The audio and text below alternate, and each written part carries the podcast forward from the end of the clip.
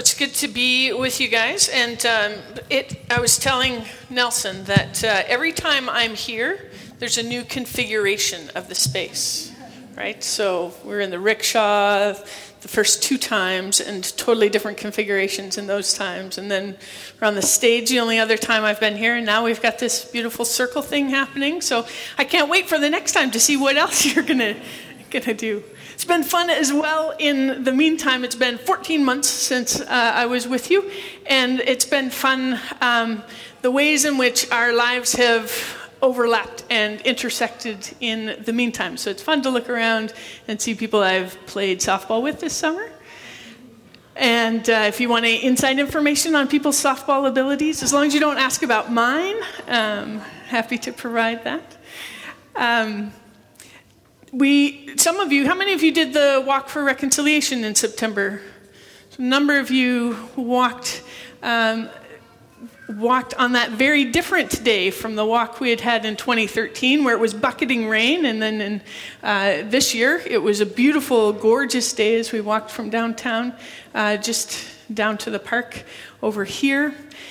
Lance contributed to reconciliation in a significant way that day. He um, he came and he fed people who had been at their booths swamped with people all day. So I am still great. My stomach is still grateful for, uh, for that service that day. It's a gift to be with you here in, in the season of Advent. Um, the Sunday that we remember joy in particular. Uh, thanks, Amy, for reminding us, as you reminded the children, that this is a season of waiting, even though you probably feel a little busy these days. Anybody feel a little busy? And we're going to combine this idea of, of waiting in joy, this Advent anticipation, with uh, the practice of reconciliation. So I would I look forward to hearing from um, many of you what your practice of various things has been like the 40 day challenge that. Uh, that you had on. I would love to hear how that was for you. We're going to add another practice, which you're probably feeling like, how can we keep adding practices? I can't even do the ones that we've tried to practice so far. But actually, hopefully, they all start to become one as we as we practice at them. But this practice of, of reconciliation, um, what does that have to do with waiting for, waiting in joy, or with this whole idea of, of Advent joy, anticipation? Reconciliation and joy seem, the path of reconciliation often seems totally counter to the path of joy. Anybody experience that? One of my favorite uh, Advent songs that no one knows is an Advent song because everyone thinks it's a Christmas song. But I just think that the author got the order of things wrong. Um, I have been a part of traditions where you sing Advent songs in Advent and you don't sing Christmas songs until it's Christmas. And those are the ones that are where the unleashing of the all that you've anticipated and wait for, waited for comes, but then you're tired of hearing all of those Christmas songs already that you've heard in the mall and no one else is singing them, and then you're stuck. But one of my favorite Advent slash Christmas songs is Joy to the World. And I think it should be an Advent song that we start with the verse, No more let sin and sorrow reign, nor thorns infest the ground. Right? I think that should be the first verse of that song. That we should, we should begin in that acknowledgement that, you know what? As we wait, as we anticipate the advent, the, the first advent and the second advent of Christ, as we anticipate the advent of Christ in joyful anticipation, we do so with this solid recognition, this, this bold awareness that all is not as it should be in the world, that there is sin and sorrow throughout the land, that the curse has spread. It's far reaching. But that our prayer is, our Advent prayer, is that as far as the curse is found, that the blessing of God would come. That as far as the curse is found, where there are thorns, where there is strife and struggle, that as far as the curse is found, that that is as far as the message of the gospel would go, that it would reach all of those places. And it would transform something, it would unlock something. A space would be opened up for the renewing work of the Creator who has come to restore and to renew creation. Joy to the world. Our Savior has come. Let earth, right? Not just, not just the people gathered around the tree with you, but let earth receive her King.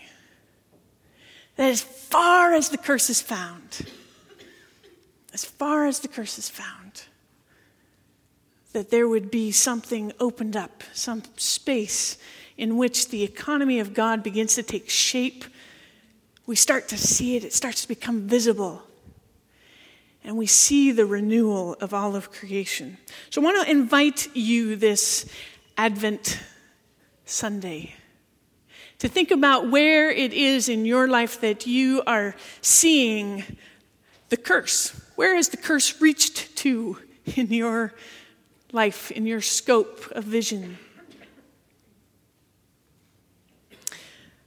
I want to encourage you that a practice of faithful discipleship is also trying to expand your discernment about how far the curse has reached. That while some of us feel overwhelmed by our awareness of where things are not as they ought to be, that something of the gospel gives us a capacity to see more of where things are not right because we are rooted in that hope that we started with last week in Advent. That hope that the incarnation of Christ makes all the difference. The hope that that curse, we just need, we need to identify it because there is the potential for it to be reversed but that if we don't see it, how will it be changed? Right? So I want to invite you to consider how, how far do you see the curse reaching? Where is it that, that you are experiencing or seeing strife where there ought to be cooperation? Where are you finding that there is rupture in right relationships? Where do you see, where do you hear noise and dissonance? Where there ought to be harmony and melody? A picture of reconciliation that I um, quite appreciate is, is the idea that, that the reconciliation of God is a retuning of all of creation to the original song that Creator sang over creation as, as God sang creation into being. That things have gotten out of whack, they've become noisy and dissonant, but that the work of reconciliation is that of, of remembering, listening for, inviting the tune, the true tune that God sings over us, and then inviting all the myriad voices of creation into a harmonious orchestra of sound and beauty. That that is the work of restoring what has been tainted and destroyed through the work of the curse. So think about that area that you see the curse, and I want to invite you to just carry that area um, with you in through the rest of our service today. To ask God, what is it? Where is it? How is it that in this space you are longing to do something, something new? We're going to turn to our um, to our text for today in just a minute. But I want to just invite us to pray together before we go further.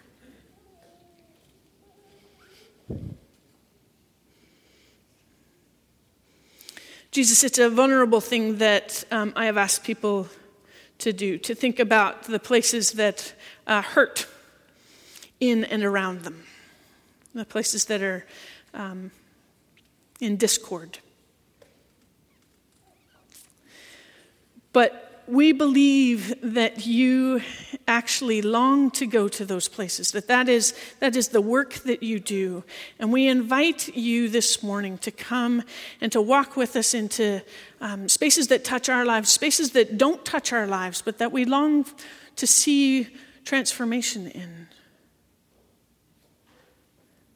We ask that you would open up a space where we can attend to your faithful presence, which is what transforms those realities for us. Would you help us to see you as we are gathered here today? In Christ's name we pray. Amen. If you want to turn with me to Luke chapter 4, it's actually the prayer that we prayed at the very beginning. Um, of our gathering today was from this text. So, this is the text that is also found in Isaiah chapter 61. In Luke 4, Jesus reads this Old Testament text out. Luke chapter 4, starting with verse 18. Might not be obvious to you right away um, how this text fits and is going to inform where we're going to go, but I ask you to stick with me here. So the text is this The Spirit of the Lord is upon me, because he has anointed me to proclaim good news to the poor. He has sent me to proclaim freedom for the prisoners, recovery of sight for the blind, to set the oppressed free, to proclaim the year of the Lord's favor. And then he rolled up the scroll and gave it back to the attendant and sat down. This is Jesus, right? The eyes of everyone in the synagogue were fastened on him. He began by saying to them, Today this scripture is fulfilled in your hearing. All spoke well of him and were amazed at the gracious words that came from his lips. Isn't this Joseph's son? They said.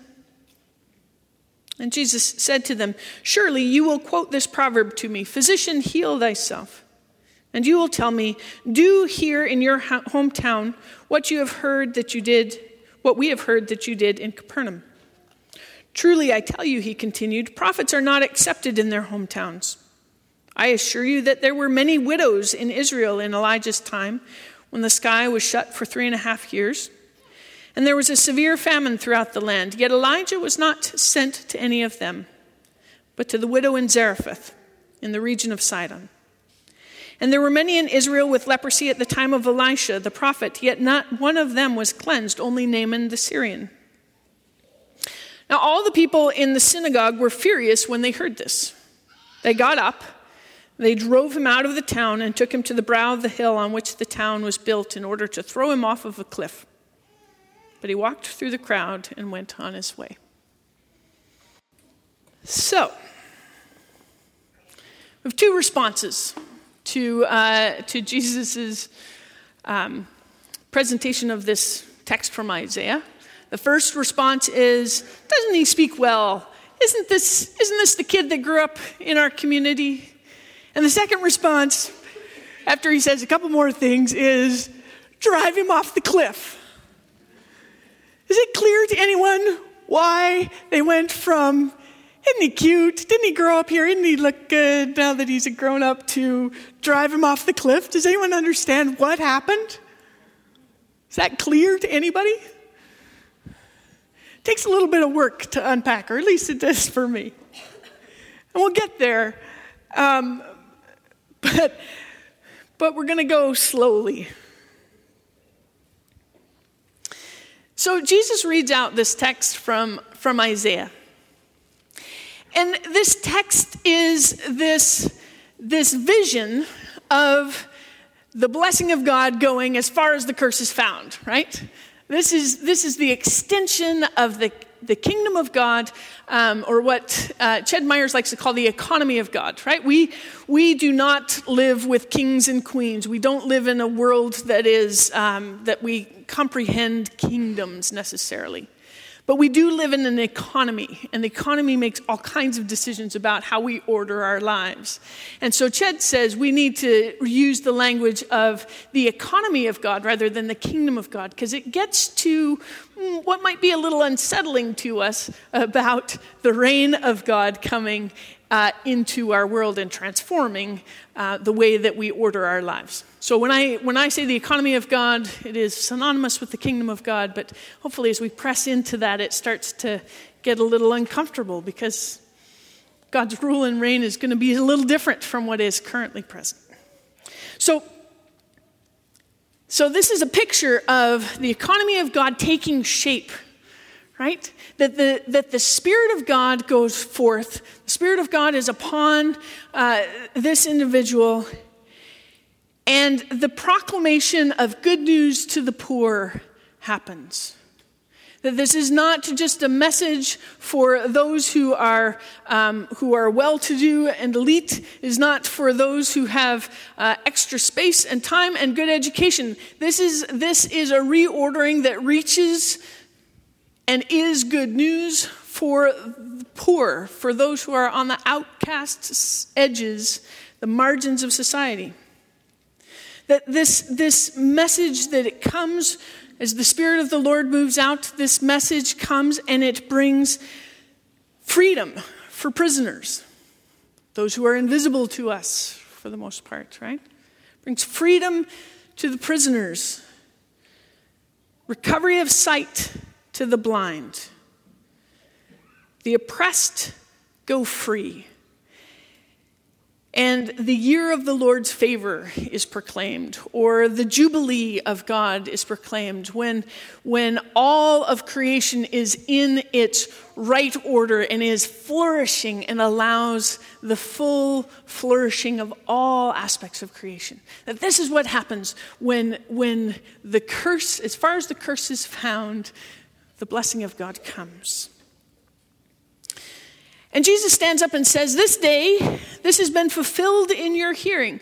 With, and we, we hear that, implying that Jesus is saying, The Spirit of God is on me, and I have gone and I have done these things. And they have heard stories of Jesus going and doing these things, of, of the curse being reversed in these and other areas as Jesus has walked around the land. But then he begins to say, and you want to see these same things happen here, but they're not going to happen here. That's the, he goes a sideways way of saying basically, they're not going to happen here. Maybe they'll happen here, maybe they won't happen here, but it gives these examples of places where the curse has been reversed in the story of Israel and those places where the curse has been reversed in the story of Israel, he pulls out the stories of those who are outside of the family of, um, of the Jews, when the outsider is included. And the implication is those miracles aren't going to happen here because you aren't open to a reconciliation that reaches beyond your own closed circle. The curse is going to stay the curse out there for you because you aren't willing to press the boundaries of it into places that are really uncomfortable to you. This is why they're ready to run him off of the cliff. And the question that comes for us is how far are we willing for reconciliation to go? How far are we willing to watch for and discern the Spirit of God bringing blessing in the land. Because all of us have places that we feel like, that's fine. I long for God to come in these ways for me, but not for that person. not in that place. And here are the reasons why it can't come there, it can't come to them. And the question in this text is how far will we allow the reconciliation of God to extend? Will we allow it to extend as far as the curse is found? There's a guy I got to uh, spend some time with just before Lance had asked me if I would come and talk about reconciliation. His name is David Fitch. And he does a lot of talking about, uh, about reconciliation and about practicing faithful, uh, the faithful presence of God. And so he says that, that this table is where we learn about reconciliation. That this table is where we come first and foremost as guests, as guests of Christ, who are in need of God's forgiveness, of God's renewal, of God's healing, of the gospel coming to us. And we come to this table and we receive that. But that this table is also meant to be instructive for us as we leave this place and sit around all the other tables that we sit around.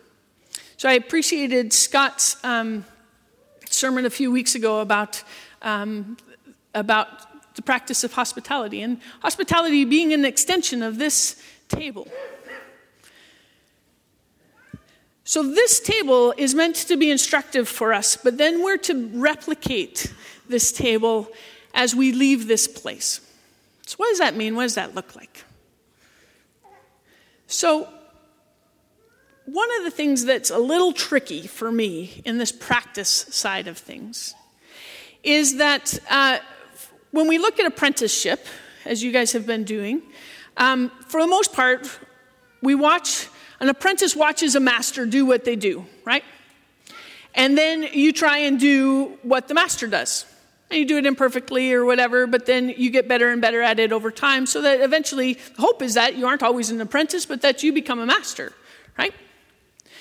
The trouble with the, the work of reconciliation being a practice that we follow exactly what Jesus is doing is that we can't do what Jesus does in reconciliation. Now, unfortunately, what that's meant in history is we've kind of realized that. We can't do what Jesus does in reconciliation, and so we shouldn't bother with it at all. So, actually, in the third century, uh, right up, right up from the time that Jesus celebrates this meal with his disciples through the third century, there is an active practice of the ministry of reconciliation, right? In the, at, the, uh, at the end of Paul's letter to the Corinthians, he said, um, God in Christ is reconciling all of creation to himself. Christ has given to us the ministry of reconciliation. And they took that very seriously. And there was a, an active practice of reconciliation that happened in the community of faith. But around the third century, uh, there was a decision made that this is, this is important stuff. And maybe only priests, in fact, maybe only bishops should be allowed to extend reconciliation. Right? And so we closed it down, we kind of put it, we wrapped it up and we put it in the church. And we just kind of put a lot of rules around and said, don't let it get out because it could get messy if it gets out, right? And I think, I think we're less for that. There are a bunch of ways that we've tried to, to control reconciliation because it gets really messy when it starts to take hold and go beyond these walls. It gets messy in these walls too, if we were really honest, but let's focus on when it goes outside of these walls. So, the other thing that, um, that happened that is fascinating to me um, late 1400s, early 1500s, you have some painters who are depicting this table, right? Jesus' table, the Lord's Supper. Whose famous Lord's Supper do we know? Leonardo da Vinci's, right? Every, everything is clean and tidy. Everybody's sitting in a good selfie lineup uh, row so you can capture everything, right? Not a lot of mess, not a lot of chaos. Well, there was another artist um, working at about the same time. Um, Paolo, I'm going to get his name right, uh, Veronese, Paolo Veronese. Is anyone familiar with his Last Supper painting? Okay, his, his Last Supper painting uh, is not known as the Last Supper because it was the subject of the Inquisition. The Inquisition, he, he painted this huge mural, and I was going to try and get it, but I can, it's so big, it's really hard to be able to capture it in a way that you can see what's going on. Um, so it's this huge mural, and it is chaotic. There are 76 people in this, uh, in this painting, and there are, there are dwarves and jesters and uh, people who are clearly drunk and people who are clearly engaged in. There are, there are sinners in this painting. And so, word got out that this painting was out there. And the Inquisition said, We are going to hold a trial. And they said, You have to change this painting. There are sinners in it. And so rather than changing the painting, he changed the name of it. So it's called the Feast at the House of Levi. And in the feast that happened at the house of Levi, it's well known that there were sinners present there, therefore it's all okay.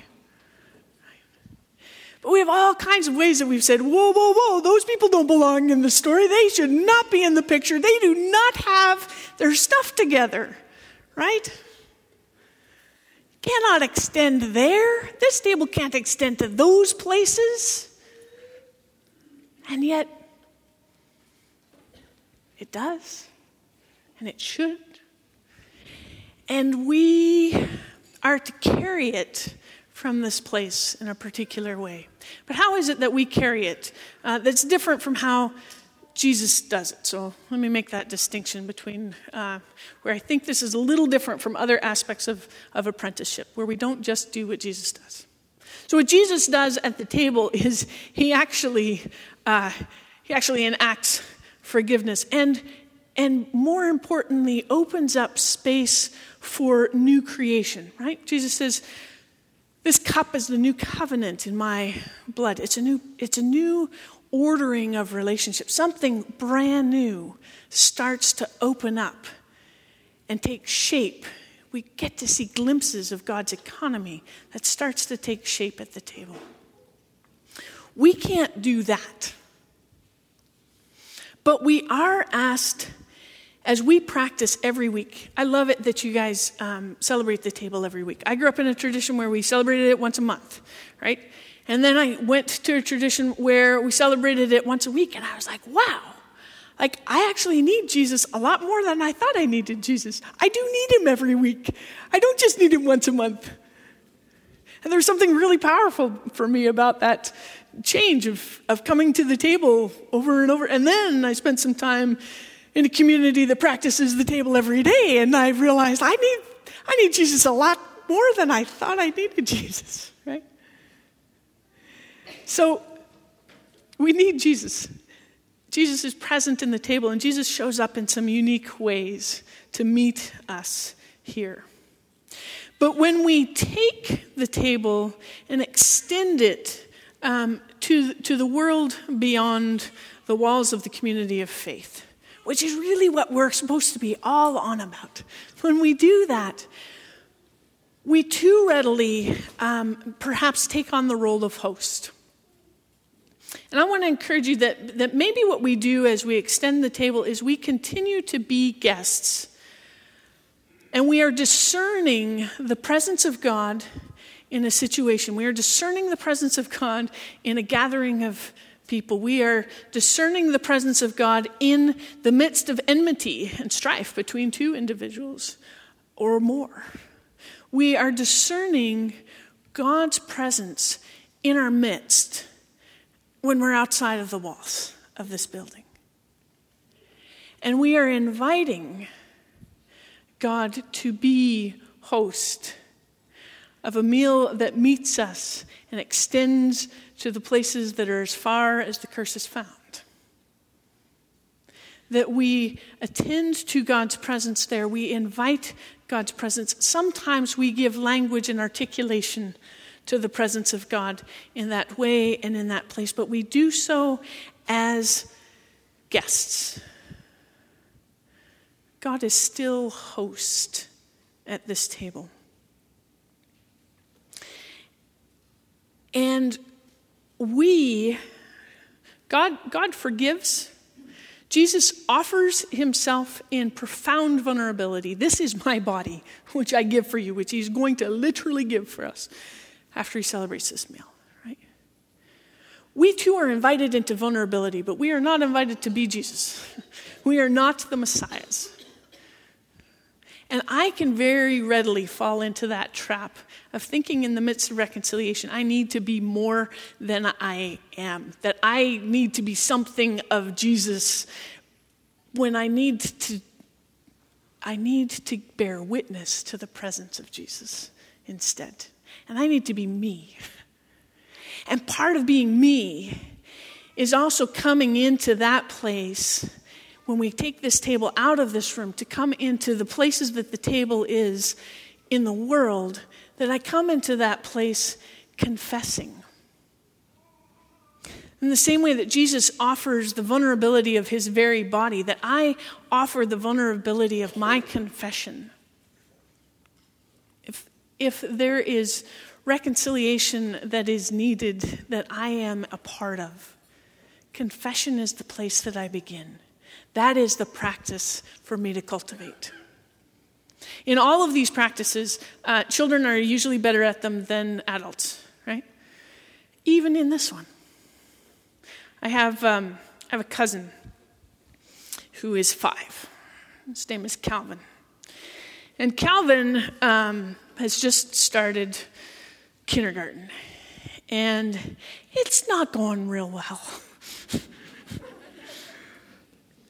So every day he gets in the car, his mom picks him up, gets in the car. How was your day at school today, Calvin? Calvin says, It was a rough day, Mom. There was screaming and hitting and biting and scratching, and that was just me. he says, I got to tell the truth. And I love that about Calvin that he always he has to tell the truth no matter what. And he is bold in telling the truth. and something opens up because he's able to tell the truth.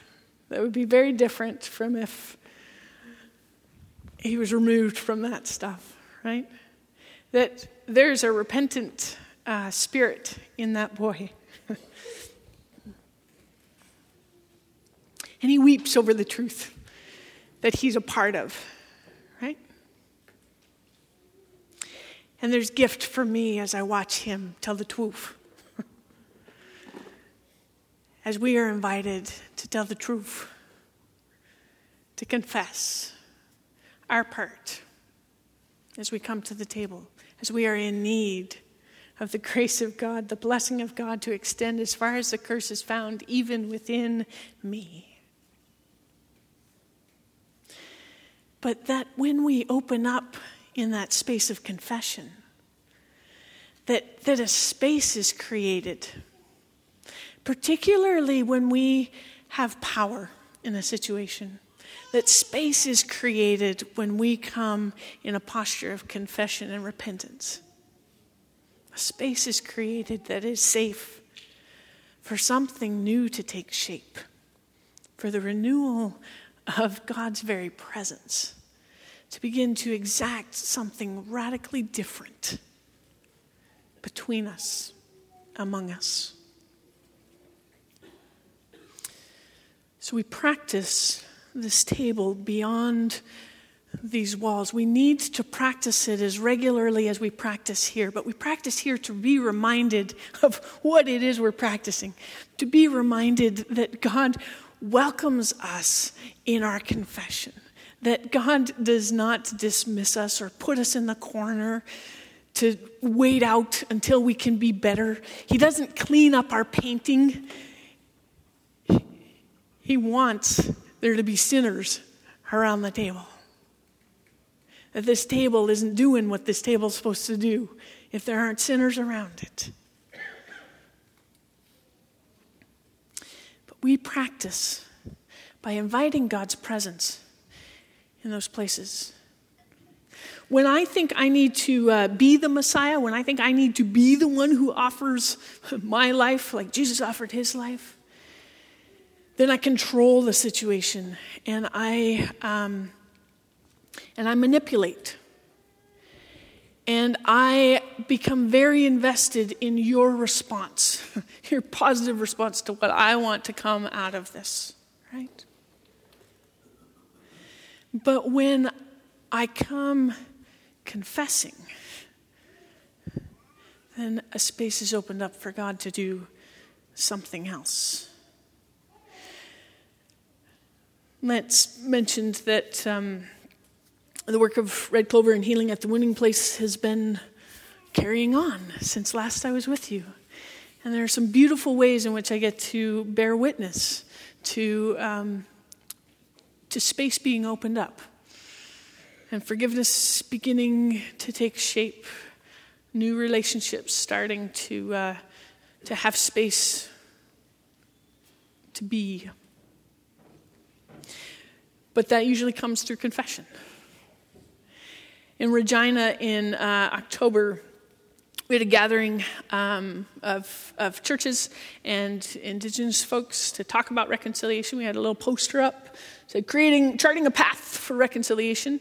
And these guys are in the downtown core, and they felt like we want to have that. Uh, we want to have our signs up on the street. There's a lot of street traffic. If anybody wants is just passing by and they want to come in and be a part of things, they can do that. They're welcome. And so we're uh, about two hours into our time together on a Saturday, and this um, Cree elder walks in off the street, and she says, I hear this is a conversation about reconciliation. We said, Yes, come on in, have a seat. She says, Don't tell me where to be and what to do. I realize, oh, there's something. I am not the uh, I'm not the host here. I am also a guest here. How do I create space? So she finds her her spot to sit and I am watching her as she's listening, and she's getting more and more agitated. And the person who is speaking um, is a is in their early 30s and um, is local to that area. Is a follower of Jesus um, who is who is talking a lot um, from the Bible and is justifying why he as a um, he as a traditional Cree person um, is also a follower of Jesus. And so he's making this case. And most of the audiences, like ours, that he has spoken to, would have a hard time understanding him being fully traditional and fully a follower of Jesus. And so he is doing his best to defend why this is the case. For this fully traditional person who is not interested in the church, who has just come in off of the street, she is upset that who we have invited to be a part of this is an apple, red on the outside, white on the inside. Anyone in her mind who is, uh, who is a follower of Jesus is, by definition, has become uh, white. And so she is upset. And she stands up in the middle of this and she says, This is not reconciliation. And I don't know what you guys are doing here. And so we have a conversation. and I apologize and confess that we don't have anyone currently who shares her perspective and who is a part of our schedule for the day um, from that from that vantage point. Not because we didn't try, this I didn't tell her, um, but because no one no one accepted our invitation. But the fact of the matter is, in this moment, she does not feel like there is space for her uh, in this story, and we cannot have right relationship restored if uh, there's not space for her. And so we um, proceeded to invite her to take some space and some time in the afternoon. We um, reoriented our way of, of being together to create space for her. It was totally chaotic. It was fairly embarrassing. There are a lot of people who are really upset that we didn't get to what was on the agenda. But I think, in a fumbling sort of a way, we did what we could to extend the table and to open up some space for something new to emerge. There's relationships that continue to, uh, to be happening uh, between that church and, uh, and this elder who continues to come back and to be in conversation. There are difficult conversations that happen every week about, uh, that happen between this woman and the pastor there about the ways in which he tries to make her feel welcome that she feels like are controlling for her, right? And he's opening up space to learn and to confess that what he has assumed, he wants to make sure that it's something that she can receive. And she lets him know that it's not something that she can receive. And so they go back and forth, and space is opened up, and something is beginning to emerge there. It's a small thing, but it makes a big difference when we practice reconciliation by coming in this posture of confession, inviting the presence of God to do something beyond what we can hope or imagine, believing that the joy of the blessing of God desires to extend to the places as far as the curse is found, and that when we can attend to those things, that God does something, opens something up and the shape of the economy of God begins to become visible. I want to invite you this week to ask where is it that I am discerning that the Spirit of God might be inviting a conversation or an opportunity for reconciliation. Maybe it's between you and someone else, and maybe it's between other people. I had a conversation this week because I was going to like, uh, I got to practice this if I'm going to talk about practicing this. So I had a conversation this week between um, two friends who have some strife with one another, who aren't speaking to each other. And I said, I, I, um, I wonder if God wants to heal what's been broken between the two of you. And uh, they said, We're not interested. And when we extend the table beyond these walls, we need to respect the fact that it'll be turned down more often than it's accepted. And that's okay. But we still extend it. It still has the power to heal and transform. And sometimes it's received in the places we least expect that it will be. Hence, Jesus' stories about the case uh, with the widow of Zarephath and Naaman the Syrian, who are healed when the people who follow Jesus in the land do not seek God's healing, do not respond to that invitation. We never know where it will come. We extend it, trying to discern the presence of God. We extend the table beyond these walls, believing that God is on about this work of setting right what has been rent asunder. And sometimes we'll get to bear witness to it. In the meantime, we practice offering and extending it. May the joy of the anticipation of God's rule and reign, God's economy taking shape among us, May it feed you this season as you wait and you watch and you practice reconciliation. Thanks be to God.